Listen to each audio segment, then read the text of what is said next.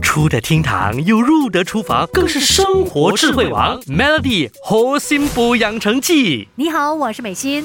我们常说做人要有原则，其实不只是做人啦，甚至包括冰箱也有它的使用原则。今天在核心部养成记继续跟你聊聊家里的冰箱，让它变得更整齐、更卫生。冰箱作为家里的藏宝箱，各种食材都被放到里面，说它是喂饱一家人的肚子也不为过。但是把食物放在冰箱里，就真的能确保它不会变坏吗？如果没有处理好，其实家里的冰箱甚至有可能成为细菌培育室哦。所以记得冰箱最重要的一个原则，那就是生熟分开，将生食和熟食分开存放，才能避免细菌交叉感染。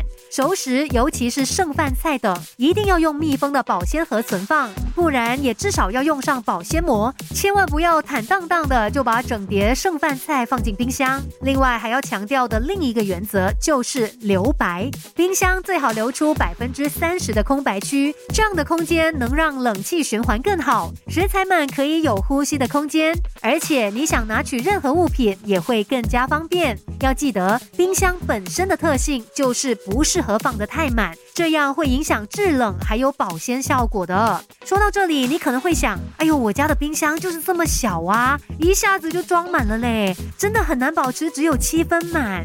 但问题有可能并不在冰箱身上，而是你身上。就如收纳达人说的。冰箱的整理是有诀窍的，要是冰箱收纳做不好，百分之九十七的空间都被浪费掉了。所以花些时间来整理冰箱还是非常必须的。明天再来告诉你关于冰箱收纳的诀窍吧。Melly 猴心补养成记，每逢星期一至五下午五点首播，晚上九点重播，由美心和翠文与你一起练就十八八般武艺。嘿呀！